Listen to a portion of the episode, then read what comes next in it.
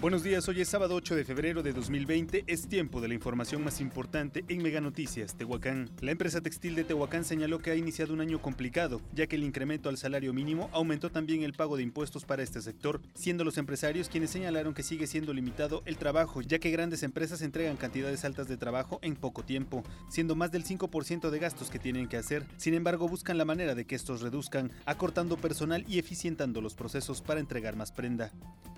El deterioro en el pavimento del libramiento tramo tecnológico seminario continúa principalmente a la altura de la colonia Santo Domingo, y es que en ese trayecto se pueden observar grandes hoyos que continuamente generan afectaciones a los vehículos. Durante 2019 el ayuntamiento de Tehuacán invirtió un promedio de 4 millones de pesos en obras de bacheo en la ciudad y sus juntas auxiliares. Incluso una empresa contratada por la federación realizó trabajos de reencarpetamiento en esa vialidad.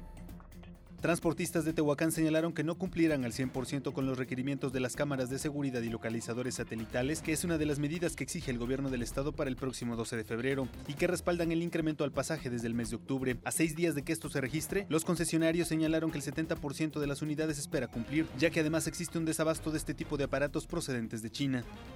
Propietarios de autos que no han sido verificados se vuelven a manifestar en contra del gobierno del estado, señalando que es el responsable de que solo una de las seis islas en el centro de verificación estén funcionando, siendo insuficiente el servicio para esta ciudad y para toda la región. Los ciudadanos que pretenden cumplir con esta situación señalaron que el gobierno los presiona para que verifiquen, pero no les está dando las herramientas para hacerlo. Así, está usted bien informado para empezar el día.